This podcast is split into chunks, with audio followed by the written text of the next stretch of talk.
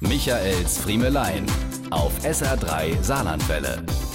Jetzt, wo sich das erste Mobilfunkgespräch zum 50. Mal jährt, möchte ich die Gelegenheit für einen Tipp nutzen, wie Sie die Lebensdauer Ihres Handys deutlich steigern können.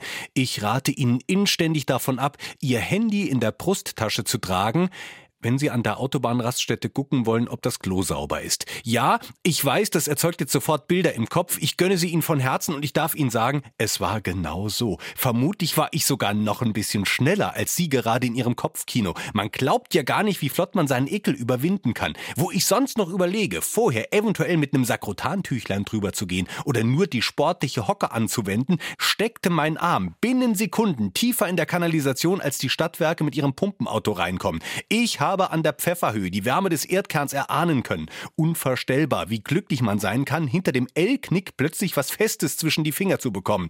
Ich glaube, ich habe noch nicht mal den Ärmel vorher hochgekrempelt. Jedenfalls kann ich mich nicht erinnern, wie ohnehin die ganze Sache wie so ein diffuser Tagtraum an mir vorübergezogen ist. Ich kann mich noch nicht mal erinnern, ob ich laut dabei war, ob ich geflucht oder ob mir dann ein Ausdruck der Freude rausgerutscht war. Sowas wie, hab ich dich. Jedenfalls kann ich jetzt nachempfinden, was eine Freundin vor einigen Jahren meinte, als sie den Ausspruch prägte, iPhone im Klo, Mexiko. Michaels Friemelein. Jede Woche neu auf SR3 Saarlandwelle.